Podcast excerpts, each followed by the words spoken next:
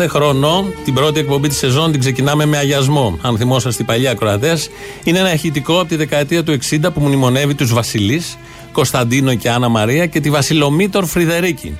Φέτος ξεκινάμε αλλιώς. Με αγιασμό πάλι. Κανονικό αγιασμό, ωραίο αγιασμό, πραγματικό και κυρίως θαυματουργό, αυτό που ακούμε από κάτω. Καλώς σας βρίσκουμε λοιπόν και φέτος. Σας καλωσορίζουμε στην Ελληνοφρένεια της περίοδου 2021-2022. Σας καλωσορίζουμε στα παραπολιτικά. 90-01, 902 πλην 1, όπως θέλετε το διαβάζετε και το πληκτρολογείτε. Ευχηθήκαμε τον Ιούλιο όταν χωρίζαμε, που κλείναμε τότε, να σας βρούμε όλους εδώ ξανά το Σεπτέμβρη. Σας βρίσκουμε όλους από ό,τι βλέπω και νιώθω, αλλά σας βρίσκουμε πιο μικρούς, ελάχιστα πιο κοντούς, μάλλον επειδή χάθηκε το ανάστημα. Είχαμε σκεφτεί στην πρώτη εκπομπή, σήμερα δηλαδή, το στείναμε όλο το καλοκαίρι με αυτά που βλέπαμε, να αναφερθούμε και να σχολιάσουμε τις φωτιές και την ανίποτη καταστροφή στη Βόρεια Εύβοια, στην Αττική, τις ελλείψεις για άλλη μια φορά την ανεπάρκεια για άλλη μια φορά, την εσχρή επικοινωνιακή διαχείριση για άλλη μια φορά, την αδιαφορία του κράτους για τις ανάγκες της πυρόσβεσης και την προστασία των βουνών και των δασών μας. Είχαμε σκεφτεί να πούμε για τα σπίτια που ξαναγίνονται, για το ελικόπτερο που θέλει ο καθένας πάνω από το σπίτι του, για τους νεκρούς που δεν είχαμε εμείς ενώ οι άλλοι είχαν. Είχαμε σκεφτεί να αναφερθούμε και να σχολιάσουμε τις συνεχιζόμενες κυβερνητικές παλινοδίες για την πανδημία, Είχαμε σκεφτεί να αναφερθούμε, αυτό το είχαμε χαρεί πολύ, στο καθαρό πρόσωπο του Μίλτου Τεντόγλου και το χαμόγελο του Εμμανουήλ Καραλή, Ολυμπιονίκες αυτοί και οι υπόλοιποι με τη χρυσή καρδιά. Είχαμε σκεφτεί να αναφερθούμε στα 40.000 παιδιά που έμειναν εκτός σχολών φέτος, επειδή η Κεραμαίο Μητσοτάκης αποφάσισαν να ενισχύσουν ομάτα ιδιωτικά κολέγια, να σχολιάσουμε την αύξηση του καφέ, την αύξηση σε 500 προϊόντα, αλλά και την αύξηση στη ΔΕΗ κατά 50%. Είχαμε σκεφτεί να αναφερθούμε και στον ανασχηματισμό που έγινε προχτές και να σχολιάσουμε πώς γίνεται αφού τα πράγματα πήγαν καλά στην πανδημία, να φεύγει ο Κικίλιας, πώς γίνεται αφού τα, αφού τα πράγματα πήγαν καλά στον τουρισμό, να φεύγει ο Θεοχάρης και πώς γίνεται αφού τα πράγματα πήγαν καλά στην αστυνόμευση, να φεύγει ο λαλημένος Ερήφη Χρυσοχοίδης. Αυτά είχα σκεφτεί και άλλα τόσα μέχρι προχθές την Πέμπτη το πρωί, που ξύπνησα με την είδηση του θανάτου του Μίκη Θοδωράκη. Και ενώ γνώριζα ότι οι άνθρωποι με τόσο μεγαλειώδες έργο δεν φεύγουν ποτέ, και ενώ ξέρω ότι θα είναι πάντα εδώ με τα τραγούδια του, με την ένταση που προκαλούσαν οι πολιτικές του κινήσεις, όχι και οι καλύτερες, και ενώ ήξερα και προφανώς το περιμέναμε λόγω προχωρημένης ηλικίας, η είδηση του θανάτου επανατοποθέτησε το χρόνο, κάπως έτσι το ένιωσα. Όσο και αν εξοικειώνομαι μεγαλώνοντας με τις απώλειες, η συγκεκριμένη με έσπασε σε κομμάτια. Άκουσα τον ήχο του σπασίματος, τόσο δυνατό ήταν. Αυτή η απώλεια, πρέπει να σας πω, έτσι ξεκινώντας με τα ψυχαναλυτικά, μπήκε δίπλα με άλλες δικές μου απώλειες, πολύ προσωπικές, οικογενειακές. Στους δικούς μου νεκρούς, δίπλα στάθηκε και αυτός ο ψηλός γίγαντας. Χωρίς να το έχω μιλήσει ποτέ, χωρίς να τον έχω αγγίξει. Αυτό συνέβαινε με αυτούς τους δύο, το Χατζηδάκι και το Θεοδωράκι. Ήταν προέκταση της μάνας και του πατέρα μου. σω επειδή μετά από τους δύο γονείς ήταν αυτοί που ακούγονταν περισσότερο στο σπίτι. Μέλη της οικογένειάς μας ήταν λίγο μια παράξενη οικογένεια με τέσσερις γονείς. Παιδιά και τέσσερις γονείς. Αλόκοτο σχήμα, αλλά υπήρξε. Με διαμόρφωσαν, με καθόρισαν όλοι τους. Ο Θεοδωράκης ήταν ο τελευταίος εν ζωή από τους τέσσερις και από προχτές. Όταν ακούω τραγούδια του, φέρνω στο νου μου και τους τέσσερις σαν κάτι ένα.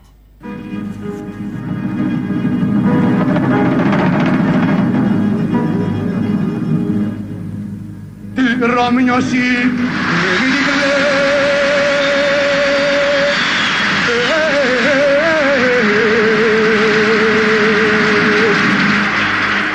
Εκεί που πάει να σκέψει. Τη Ρωμιώσει μην την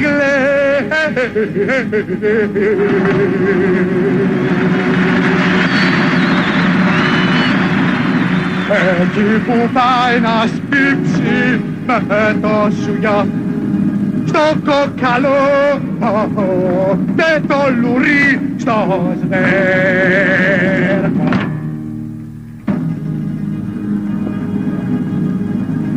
Τι ρομνιώσει μην την κλαις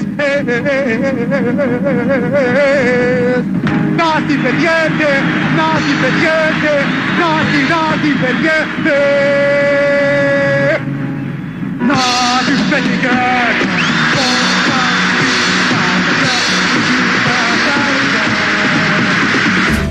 Να την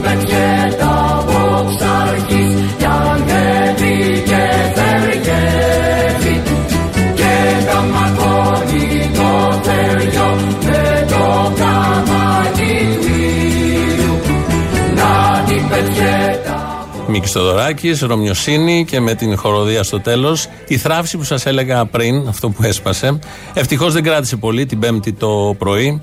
Ραδιόφωνα την ίδια ώρα με την αναγγελία της είδηση θανάτου. Τηλεοράσεις, γείτονες, αυτοκίνητα από παντού, μουσικές και μελωδίες βοήθησαν ώστε να ξανασυντεθώ. Ήμουν στη Θεσσαλονίκη την προηγούμενη εβδομάδα και ακριβώς το πρωί της Πέμπτης, όταν άκουσα την είδηση του θανάτου, ήμουν στην παραλία αυτό το ατέλειωτο μπλε, μπλε, αυτό το ατέλειωτο μπλε που ξοδεύει ο Θεός για να μην το βλέπουμε όπως έχει γράψει ο Ελίτης, ήταν το πιο ζεστό άγγιγμα που θα μπορούσα να βρω εκείνη την ώρα. Σήμερα, όλη η εκπομπή, η πρώτη εκπομπή αυτής της σεζόν θα είναι Μίκη Θοδωράκη. Μόνο Μίκη Θοδωράκη. Ξέρω, κυκλοφορεί ένα κείμενο παλιό δικό μου, θα απαντήσω γι' αυτό σε λίγο, επειδή έχει κάνει μια νέα καριέρα αυτό το κείμενο. Αλλά θα το πάμε έτσι χαλαρά. Σήμερα, όλη η εκπομπή Μίκη Θοδωράκη.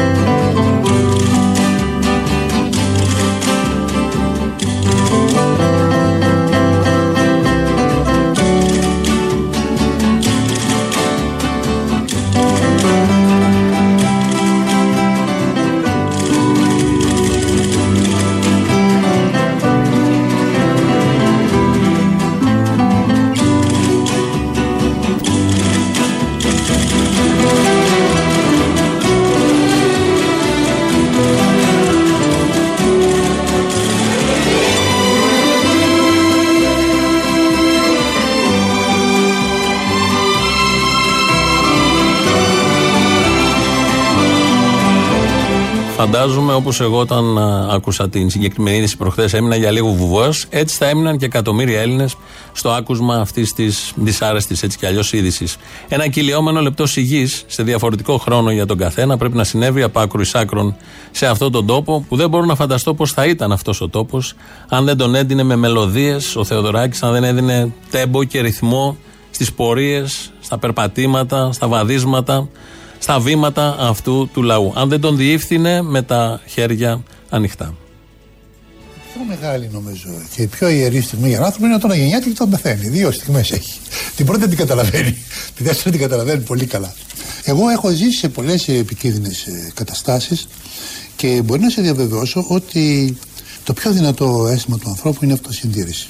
Το αίσθημα του θανάτου είναι απαράδεκτο, δεν μπορεί να το φανταστεί ποτέ κανένας Βέβαια, έχονται ορισμένες στιγμές που μπαίνει αυτό το δίλημα. Μπαίνει το δίλημα διότι από την άλλη μεριά είναι όλη η ζωή σου, είναι η τιμή σου, είναι η ντροπή να ζεις πλέον εάν μπροστά στο θάνατο κάνεις αυτές τις υποχωρήσεις. Αλλά είναι ακραίες καταστάσεις που εύχομαι να μην. Ε, μην μιλάμε τώρα για μια ε, ομαλή πορεία που όλοι θα την έχουμε αναπάντεχα. Είναι πραγματικά μια κορυφαία στιγμή. Η οποία τελικά με γοητεύει κιόλας, διότι αυτό το στοιχείο, αν το κάνει, το προσωποποιήσεις κιόλας. Αν το πεις, κάποιο πρόσωπο πρέπει να έχει. Εγώ να ξέρεις μέσα στους δρόμους του Αρχάγγελου, το προσωποποιώ. Είναι μια στιγμή που με φέρνουν τον θάνατο και που ο θάνατος ε, μου λέει για να μην με πάρει, πρέπει να με δώσεις μια χαρά. Παίξει μου κάτι για να το χορέψω. Αν το χορέψω, θα, θα ζήσεις. Και καλό τον Παπαδόπουλο, τον Καρνέζη και τον Πυθικόζη και τους παίζουμε τα περβόλια.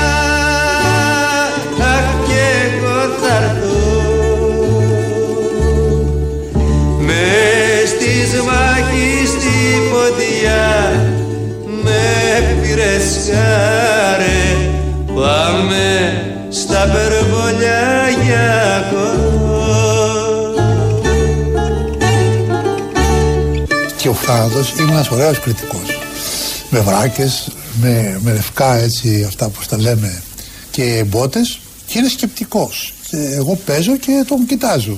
Και τον βλέπω λοιπόν το μάτι του αρχίζει να αυτά και μου έρθει και αρχίζει να χορεύει. Και μου χαρίζει τη ζωή. Τον είδε λοιπόν, ήταν ωραίος έφες. Πρέπει να είναι όμορφος. Δεν είναι κακός. Δεν είναι κακός ο θάνατος. Σύμφωνα με τη διοίκηση, αλληγορική διοίκηση του Μίκη Θοδωράκη. Για ένα δικό μου κείμενο που κυκλοφορεί στο διαδίκτυο, ε, είναι από μια εκπομπή ε, που είχαμε κάνει παλιά, 5 Φεβρουαρίου του 2018. Μια μέρα πριν, θυμίζουμε, να μπούμε λίγο στο κλίμα, είχε γίνει το συλλαλητήριο στο κέντρο της Αθήνας για την Μακεδονία, Συμφωνία Πρεσπών κτλ. κτλ. Εκεί λοιπόν είχε πάει και ο Μίκης Θοδωράκης, είχε αποκαλέσει αδέρφια τους φασίστες, είχε μιλήσει για αριστερόστροφο φασισμό, με από κάτω όλο το σκυλολόι της Χρυσής Αυγής να τον χειροκροτεί. Αυτά τα όσα είχα πει εγώ τότε στην εκπομπή, κάποιος τα απομονητοφώνησε, τα έκανε κείμενο, όπως ήταν, ε, με λάθη συνταξίε, γιατί ο προφορικός λόγος είναι διαφορετικός από το γραφτό και αυτό κυκλοφόρησε τότε και με αφορμή όλα το θάνατο τώρα κάνει μια νέα καριέρα στο διαδίκτυο. Με τη φόρτιση αυτής της εικόνας, δηλαδή να βλέπω το Μίκη Θοδωράκη από κάτω τους βουλευτές της Χρυσής Αυγής να χειροκροτούν, έγραψα και διάβασα στον αέρα της εκπομπής εκείνο το κείμενο. Δεν παίρνω τίποτα πίσω, ούτε κόμμα, ούτε τέλεια. Αν γύριζα το χρόνο, τα ίδια θα έλεγα. Και δεν μπορώ να φανταστώ τι άλλο θα μπορούσα να πω όταν έβλεπα τον τεράστιο Μίκη Θοδωράκη, το δικό μου Μίκη Θοδωράκη, ανάμεσα σε μισανθρώπους, σε ρατσιστές, σε δίθεν πατριώτες, ανάμεσα σε αυτούς που στάζουν δηλητήριο και θάνατο προς κάθε τι ξένο, προς κάθε τι που δεν καταλαβαίνουν. Δεν μιλάω για το σύνολο των ανθρώπων που διαδήλωναν, που ήταν και πολλοί, μιλάω για τους σάπιου, που ήταν αρκετοί μέσα σε αυτή τη συγκέντρωση. Όταν έβλεπα όλους αυτούς να κλέβουν κάτι δικό μου, κάτι που δεν τους άνοιγε και ούτε θα τους ανήκει και δεν μπορεί ποτέ να τους ανήκει, γιατί δεν το καταλαβαίνουν. Τι άλλο να έκανα, τι άλλο θα μπορούσα να πω για το Θεοδωράκη όταν τον έβλεπα ανάμεσα στους δολοφόνους του Παύλου Φίσα και του Σαγζάτ Λουκμάν; Το κείμενο εκείνο, τα λόγια εκείνα γράφτηκαν και υπόθηκαν για να ακουστούν την 5η Φεβρουαρίου του 2018. Όποιος τα διαβάζει σήμερα, στο έχει στο νου, 3,5 χρόνια πριν. Στο μεταξύ, μεσολάβησε, προχθές το μάθαμε και αυτό, η επιστολή Θοδωράκη στον Δημήτρη Κουτσούμπα, που τα άλλαξε όλα, άλλαξε αρκετά. Και λέει αυτή η επιστολή, τώρα στο τέλος της ζωής μου, αγαπητέ Δημήτρη, τώρα στο τέλος της ζωής μου, την ώρα των απολογισμών, σβήνουν από το μυαλό μου λεπτομέρειες και μένουν τα μεγάλα μεγέθη. Έτσι βλέπω ότι τα πιο κρίσιμα, τα δυνατά και τα όρημα χρόνια μου τα πέρασα κάτω από τη σημαία του Κουκουέ. Για το λόγο αυτό θέλω να αφήσω αυτόν τον κόσμο σαν κομμουνιστής. Μεταξύ άλλων τα λέει αυτά η επιστολή. Πώ την είδα εγώ αυτή την επιστολή, ένα είδος συγγνώμη, ένα είδος απολογίας, μια αναγνώριση των λανθών του, μια ανάγκη να απαντήσει και κλείνοντας τη ζωή του να αναδείξει αυτά που τον ανέδειξαν. Μεγαλειώδη κίνηση από τον Μίκη Θοδωράκη, απροσδόκητη όσο και τα λάθη του. Μέχρι το τέλος, ο Μίκης Θοδωράκης μας ευνηδιάζει, μας εκπλήσει, μας ανατριχιάζει. Για όλα αυτά λοιπόν που είχαμε πει τότε, δεν παίρνω τίποτα πίσω. Και ξέρετε και κάτι, αυτός μου έμαθε να αντιδρώ έτσι. Αυτό κατάλαβα εγώ από τη μουσική του. Όταν άκουγα το κράτησα τη ζωή μου, τα ετόμορφα τα βουνά, το γεράνι της τραπετσόνας, τις γειτονιές του κόσμου, τα περβόλια, το σφαγείο, τους μοιραίους, την υπόγεια την ταβέρνα, τις κοπέλες του Auschwitz και την οτιά των ανθρώπων που οξυδόθηκα. Όταν έχω ακούσει όλα αυτά, η αντίδρασή μου για το Μίκη Θοδωράκη όταν λέει αδέρφια τους φασίστες θα είναι μια κραυγή κατά πάνω του. Θα είναι θυμός κατά πάνω του, θα είναι οργή κατά πάνω του. Ναι, εγώ μικρός θα ρίξω πέτρα στον Όλυμπο. Αυτός μου έμαθε, αυτός μου έδωσε την πέτρα, αυτός με διαπαιδαγώγησε να αντιδρώ έτσι, αυτός με διαπαιδαγώγησε να αντιδρώ σκέτα. Αυτός με πυροδότησε. Α μην το έκανε. Α μην έφτιαχνε αυτά τα τραγούδια. Α μην μελοποιούσε το Ρίτσο. Α μην ήταν κομμουνιστής. Α μην πολεμούσε στα Δεκεμβριανά. Α μην φυλακιζόταν στη Μακρόνισο. Α μην εξοριζόταν. Α μην υπήρχε. Α άφηνε το χελιδόνι και τον ήλιο της δικαιοσύνης ήσυχο. Από τη στιγμή που τα έκανε όλα αυτά, από τη στιγμή που μου έδωσε όλα αυτά, με έβαλε σε μονόδρομο. Ήταν και είναι χρέος μου να θυμώνω με όποιον πάει κόντρα σε όλα αυτά, ακόμη και αν είναι ο ίδιος. Το ίδιο θα έκανα, τα ίδια θα έλεγα και πολύ περισσότερο όταν τρεις μέρες από εκείνη τη συγκέντρωση είχε πει ότι οι Χρυσαυγίτε αγαπούν την Ελλάδα εριστικά. Αυτό δεν λέγεται. Όταν η Μάγδα Φίσα τότε είναι κάθε μέρα στο δικαστήριο και ξαναζεί τη δολοφονία του γιού της, ακούγοντας πώ καρφώθηκε το μαχαίρι στην καρδιά του Παύλου, δεν λες ότι είναι εριστική δολοφόνη. Και ναι, μια προσωπικότητα μεγάλη που σφράγισε το λαό και τον τόπο, η μεγαλύτερη, θα κρίνεται και θα αποτιμάται με τα θετικά που αφήνει και τα αρνητικά που διέπραξε. Δεν είναι αλάνθαστος, ευτυχώς. Δεν είναι ψεύτικος, ευτυχώς. Δεν είναι άγιος της Ορθοδοξίας, δεν είναι Θεός κάποιας θρησκείας, ευτυχώς. Είναι κάτι παραπάνω, είναι κάτι περισσότερο. Είναι ο Μίκης Θοδωράκης. Είναι τα κύτταρα, οι φλέβες αυτού του τόπου, είναι ο αέρας του, το γαλάζιο και ο ήλιος του. Θα τον κρίνουμε, θα τον αποδομούμε, θα τον βρίζουμε, θα τον λατρεύουμε όπως ακριβώς κάνουμε με κάθε τι που αγαπάμε. Θυμάμαι δε μάλιστα ότι όταν κάναμε το ένα το χελιδόνι, ε, γιατί τα λαϊκά τα κάναμε στην Κολούμπια κάτω, και ήρθε ένα, ένα σχολείο και να δείτε το στούντιο. Και ήταν παιδάκια 10 ετών. Λέω καθίστε μέσα. Μου λέει ο Καρελόπουλο, λέει κύριε, θέλουν να πάρει την ανάσα τους. Δηλαδή πιστεύω στο τραγούδι μέσα θα υπάρξει η ανάσα των παιδιών. Όταν ακούτε το χεριδόνι, να σκεφτείτε ότι ήταν 100 παιδάκια τα οποία ναι, ανάσαν. Ένα το χελιδόνι η άνοιξη ακριβή για να γυρίσει ο ήλιος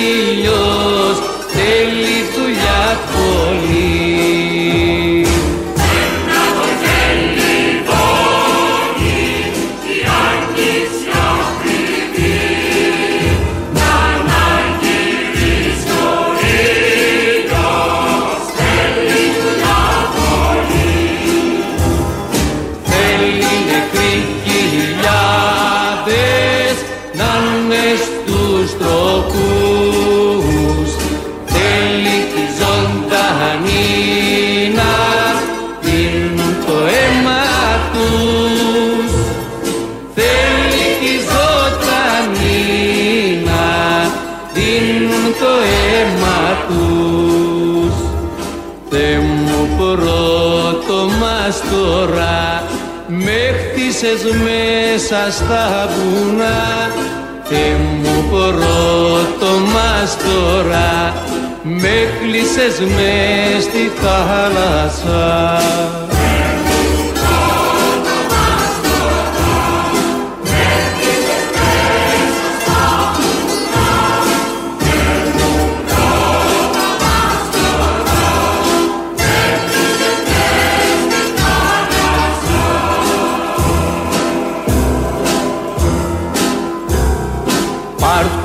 ένα απ' τους μάγους το σώμα του μαγιού. Όπουνε πάψει σε ένα πνήμα του πελαγού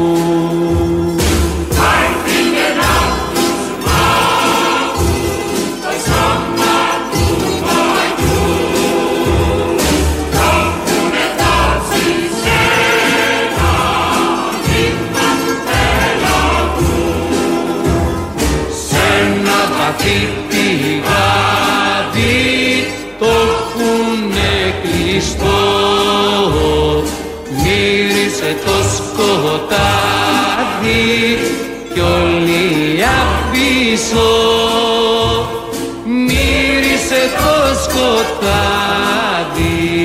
κι όλοι απίσω Τα ακούτε τα παιδάκια, τα 100 παιδάκια που είχαν βάλει μέσα στην ηχογράφηση προφανώς δεν ακούγονται αλλά είναι πολύ ωραία εικόνα.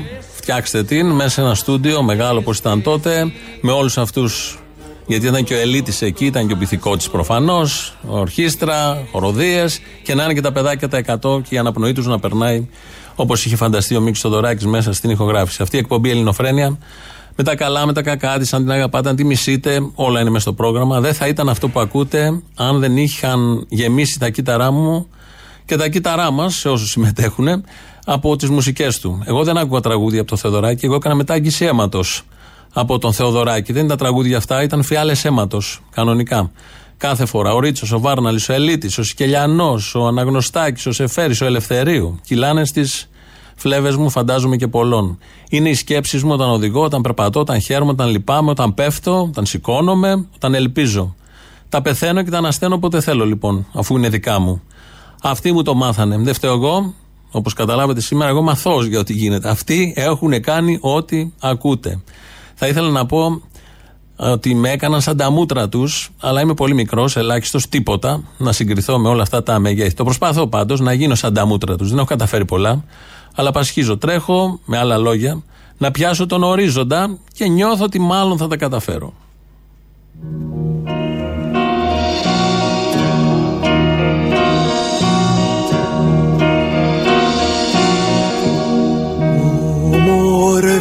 πόλη φωνές μουσικές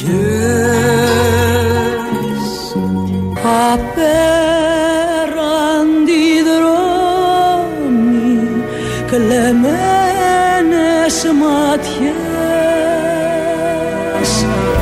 Ο ήλιος χρυσίζει χέρια σπαρμένα.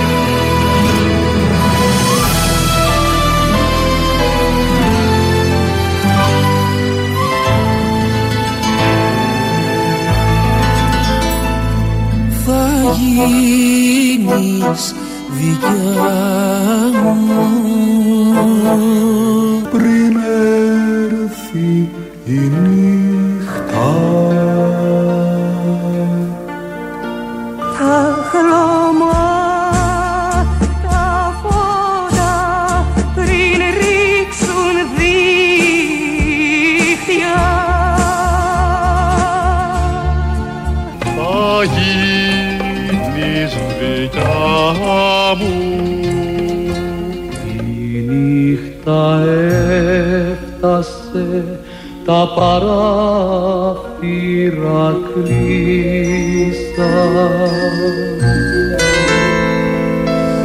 Η νύχτα έπεσε οι δρόμοι χαθήκαν Πρέπει να είναι εκατοντάδες χιλιάδες, αν όχι εκατομμύρια, οι εκτελέσεις, οι επανεκτελέσεις τραγουδιών σε δεκάδες γλώσσες. Εδώ ένα εμβληματικό τραγούδι. Το κόψαμε και το ράψαμε. Ελληνοφρένεια. Αυτό που ακούτε. 2.11.10.80.880. Το τηλέφωνο επικοινωνίας μαζί του θα είναι σε λίγο εδώ για να τα πούμε γιατί το βράδυ έχει παράσταση στο Άλσος. Θα δώσουμε και προσκλήσεις. Το mail του σταθμού αυτή την ώρα δικό μας, radio Χρήστος Μυρίδης. Ξεκινάμε σήμερα αυτή τη σεζόν. Τι άλλο να πούμε. Τα υπόλοιπα θα τα πούμε μετά. Πάμε να ακούσουμε διαφημίσεις και εδώ είμαστε. Με το τουφέκι μου στον ώμο σε πόλεις κάμπους και χωριά της λευτεριάς ανοίγω δρόμο τον στρονοβάγια και περνά Εμπρός ελάς, ελάς, ελάς για την Ελλάδα το δίκιο και τη λευτεριά. Στα κρόβουνο και στην κοιλάδα πέτα πολέμα με καρδιά ο Ελλάς ένα τραγούδι είναι η ζωή σου όταν στη ράχη ροβολάς κι αντιλαλούν απ' τη φωνή σου πλαγιές και κόμπι Ελλάς, Ελλάς Εδώ είμαστε. Ελληνοφρένεια στη νέα σεζόν. Καλώς ήρθατε. Καλώς ήρθαμε. Κα- Μπράβο, καλώς ήρθατε. Ρούλα. Ναι, ναι. Ωρομιλά. Εδώ κάνουμε ψυχανάλυση σήμερα, πρέπει να σου πω. Καλή Ελπίζω να είναι μην πάει έτσι η ψυχανάλυση. χρονιά. Μετά από Ελπίζω- τόσο καιρό μια ψυχανάλυση τόσα Σωστά. έχουν γίνει. Πραγματικά. Αν δεν ξεκινήσουμε με ψυχανάλυση τη σεζόν, παλιά ξεκινάγαμε με φιέλια. Μπράβο. Έχουν αλλάξει οι εποχές. Αλλάξαν οι εποχές. Τώρα ψυχανάλυση. Μίκης Θοδωράκης Ο στην άλλος αρχή. δεν έπαιρνε την αγωγή του, τον έβγαλε από υπουργό. Ποιον; Α, ναι, ναι, ξέρω. μην λέμε ονόματα. Ναι. Ξεκινάει τώρα η ψυχανάλυση και τελειώνει το βράδυ στο Άλσος. Στο Άλσος. Ε, μα στο γι' Άλσος. αυτό. Στο- ή- ή- ή το δεύτερο μέρος της συνεδρίας ξεκινάει. Τώρα είναι το πρώτο μέρος. Το δεύτερο μέρος της συνεδρίας. Για προχωρημένους. Για προχωρημένους. Για προχωρημένους. Για ανίατε. Για ανίατες περιπτώσεις, κανονικά. το, βράδυ, το βράδυ στο Άλσος ζήτω το πένθος. Στις 9 το βράδυ, 9 νταν ξεκινάμε. Α.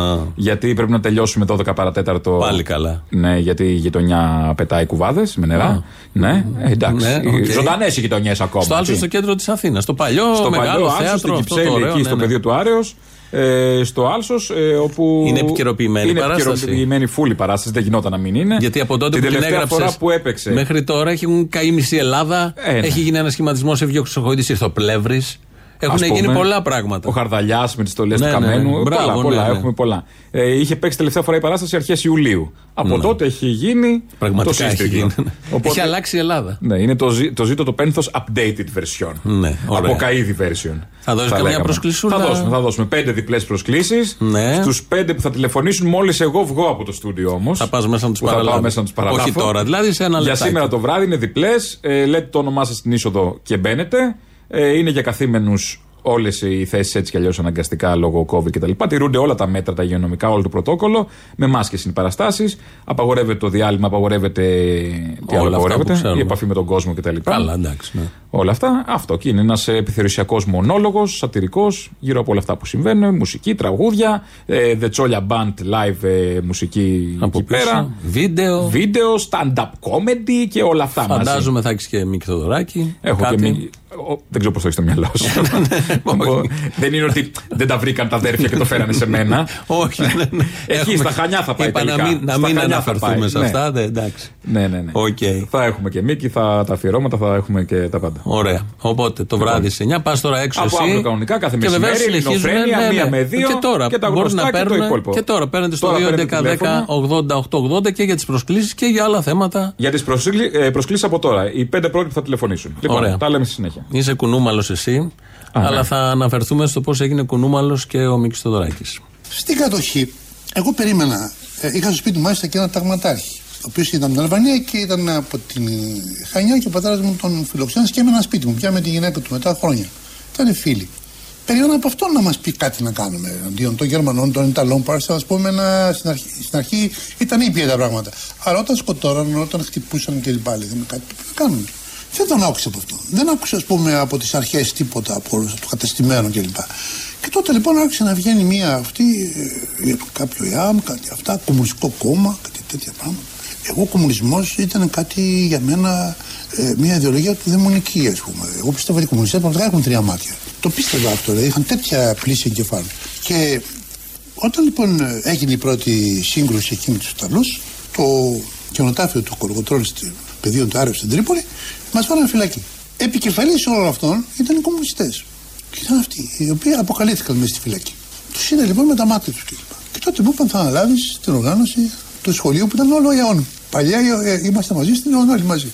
Και τότε λοιπόν πήγα και διάβασα το λίμα κομμουνισμός αυτή την μεγάλη εγκυκλοπαίδεια Λευθεροδάκη με υπογραφή του Κανελόπουλου να δω πετίνο πρόκειται. Και δίνω ραντεβού λοιπόν με τον ε, αυτούς. Λέει σε ένα υπόγειο, δεν πήγε κανένα λόγος υπόγειο, δεν μας κυνηγούσε κανένας, δεν μας ξέρει κανένας.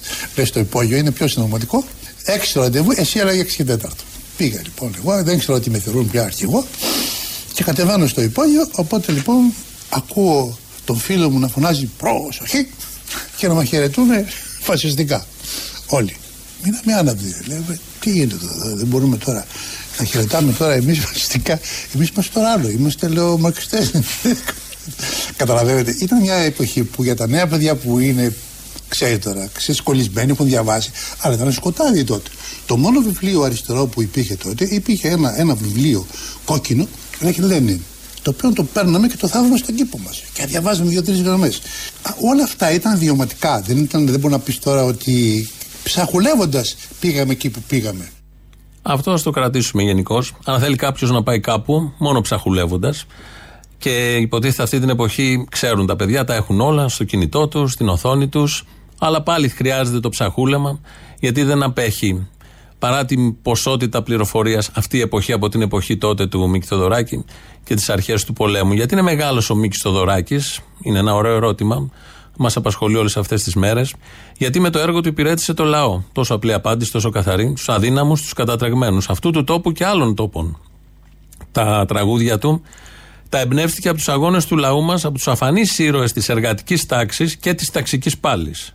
Αυτό που γέμισε το μυαλό και την καρδιά, αυτό του γέμισε το μυαλό και την καρδιά με έμπνευση. Κανένα σαλόνι, κανένα γραμματωμένο λαμόγιο, κανένας γλύφτη της εξουσίας, καμία αστική εξουσία δεν του έδωσε κόκο έμπνευσης. Όπως δεν έχει δώσει ποτέ κόκο έμπνευση σε κανέναν. Όπως δεν μπορούν να δώσουν ποτέ έμπνευση όλοι αυτοί για κάτι, για οτιδήποτε. Γύριζε από διαδήλωση, θυμάμαι κάτι διηγήσεις του και με τα μαδωμένα χέρια, από το ξύλο που είχε φάει, έγραφε μουσική στο πιάνο. Από τη μαχόμενη κοινωνία πήρε έμπνευση, σε αυτήν επέστρεφε τα τραγούδια που έφτιαχνε. Και με τη σειρά της αυτή άκουγε τα τραγούδια και έπαιρνε έμπνευση η κοινωνία να αγωνιστεί ώστε να ξαναεμπνεύσει με τους αγώνες της τον ίδιο το Θεοδωράκη. Η τέλεια δοσοληψία, το ιδανικό παρεδώσε. Το δέντρο ψήλωνε και θέργευε επειδή είχε ρίζες γερά μέσα στη γη και ποτίζονταν καθημερινά. Στους αδύναμους έδωσε φωνή, στους ανίσχυρους, στους καταπιεσμένους. Τους έμαθαν να τραγουδάνε ποιητές, τους έδωσε ρυθμό με τα εμβατήριά του να κουνάνε τις σημαίες τους. Έδωσε, κάτι πολύ σημαντικό κατά τη γνώμη μου, στους ηττημένους του εμφυλίου τραγούδια για να τραγουδάνε στα μούτρα των νικητών και των ξένων αφεντικών τους. Καλύτερη εκδίκηση δεν θα μπορούσε να συμβεί. Η μία πλευρά κέρδισε τον πόλεμο, η άλλη τη ζωή. Η μία είχε όπλα, πυγμή και χούντες, η άλλη τραγούδια.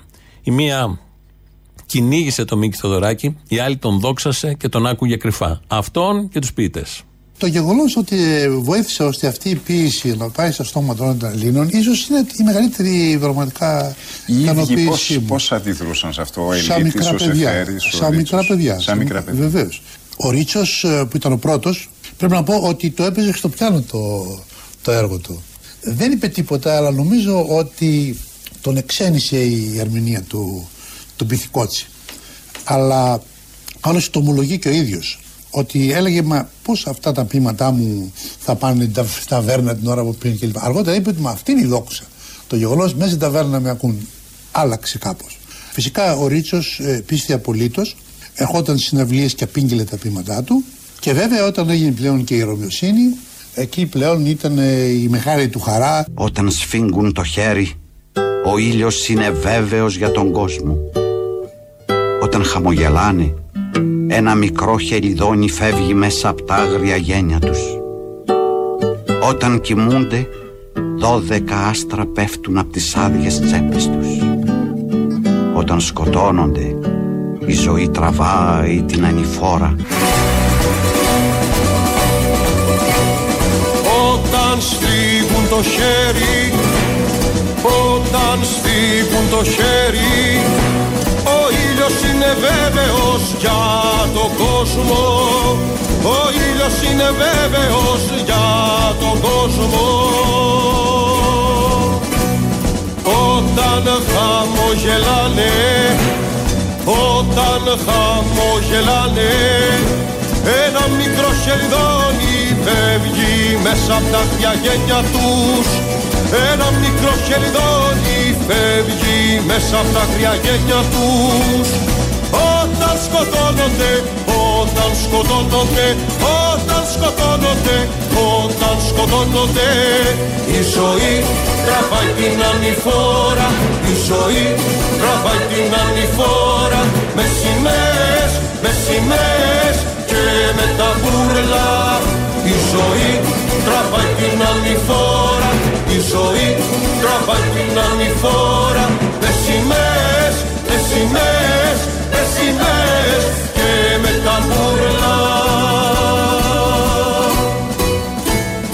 Θυμάμαι ότι ε, μετά από τη μεγάλη επιτυχία που είχαμε τα τραγουδία μας, παρότι τη μεγάλη δίωξη, αποφασίσαμε να κάνουμε μια συναυλία στο γήπεδο της ΑΕΚ. Ήταν παρακινδευμένο αυτό. Φυσικά ε, υπήρχαν όλα τα απαγορευτικά μέτρα αφού σταματήσανε και τον ηλεκτρικό σταθμό ε, μέσα στην σύραγγα για να μην έρθουν ο κόσμος. Αλλά όταν πήγαμε με το Ρίτσο και τις γυναίκες μας, ήταν σχεδόν άδειο το, το γήπεδο. Ήταν πολλοί κόσμος καθισμένος στα, στα καφενεία, κυρίως γυναίκες με μαύρα κλπ. Και λέμε, τι θα γίνει τώρα; Μπήκαμε μέσα λοιπόν, πήγαμε στα ποδητήρια, είχε φτάσει η ώρα, του λέω Γιάννη για πήγαινε έξω να δεις τι γίνεται. Βγαίνει, πα, πα, πα, πα, κανείς. Λέω, πάμε να κάνουμε κάτι, λέω, το μαγικό. Μια μαγεία. Λέω, τι να κάνουμε. Πάμε, λέω, όλοι μαζί έξω, με δυο μας. Και βγήκαμε μαζί για αστειευόμενοι. Και λέγαμε, έλα λαέ, έλα λαέ. Όπω θα κάνει η ερυθρότητα, έλα λαέ. Και ο του θαύματος γέμισε. Ίσως για, τη, για τη μαγεία. Μαγεία ήτανε, αλλά όχι με τα μαγικά που κάνουν αυτοί. Ο κόσμος πήγε και για άλλους λόγους. Λοιπόν, οι πέντε, οι πέντε που θα πάτε σήμερα το βράδυ στο θέατρο Άλσος, Σχολείο Ευελπίδων, βρείτε ακριβώς τα σχετικά αν δεν το ξέρετε. Και θα πείτε Ελληνοφρένια και θα μπείτε μέσα. Είναι η κυρία Λαγογιάννη Κατερίνη, διπλές προσκλήσεις πέντε. Ε, Λαγογιάννη Κατερίνη, Παλαμιδάς Στέλιος, Σδράλη Δήμητρα, Ντάσιου Ναταλία και Σούζου Ευτυχία. Εσείς οι πέντε λοιπόν θα πάτε εκεί στην είσοδο με τα μέτρα προστασίας, μάσκες και τα υπόλοιπα, αποστάσεις και τα σχετικά. 9 η ώρα να είστε εκεί και νωρίτερα, νωρίτερα γιατί 9 ακριβώς ξεκινάει. Πάμε σε διαφημίσεις και εδώ είμαστε σε λίγο. Σε ψηλό βουνό σε ρίζει μια χαράκι κάθεται, κάθεται ναητός κάθεται ναητός βραμμένος χιονισμένος ο καημένος.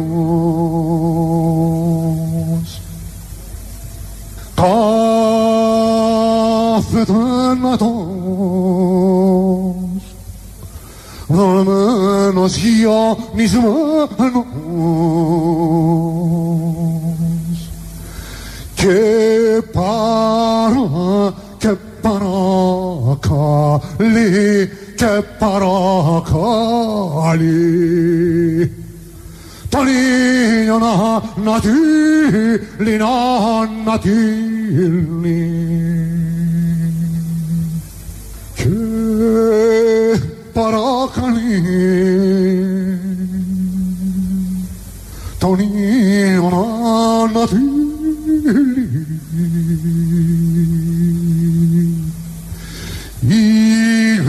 Ήλιανο, ήλιανο τύλε, γεμμανο τύλε.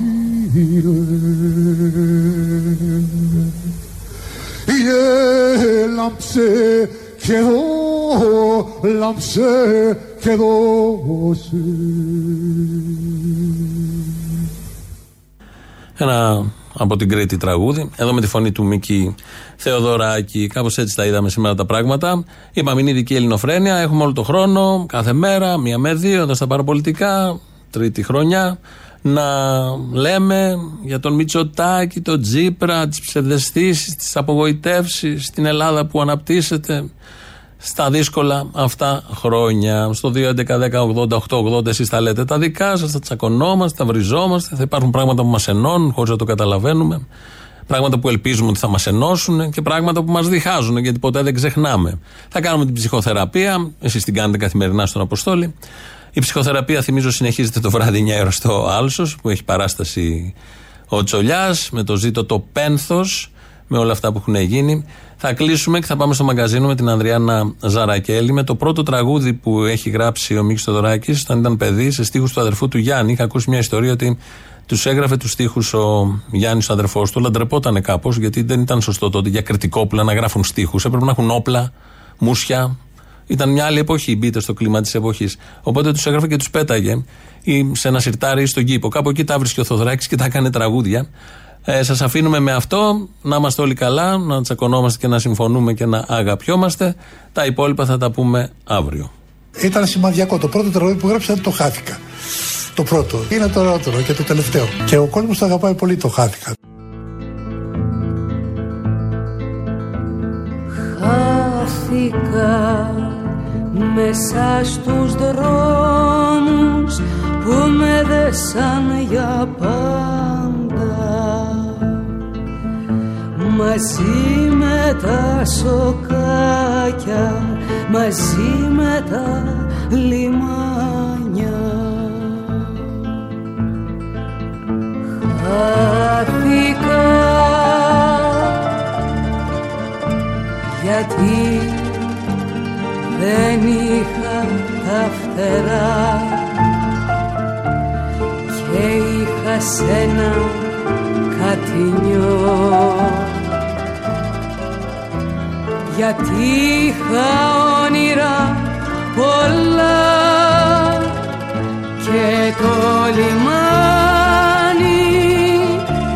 και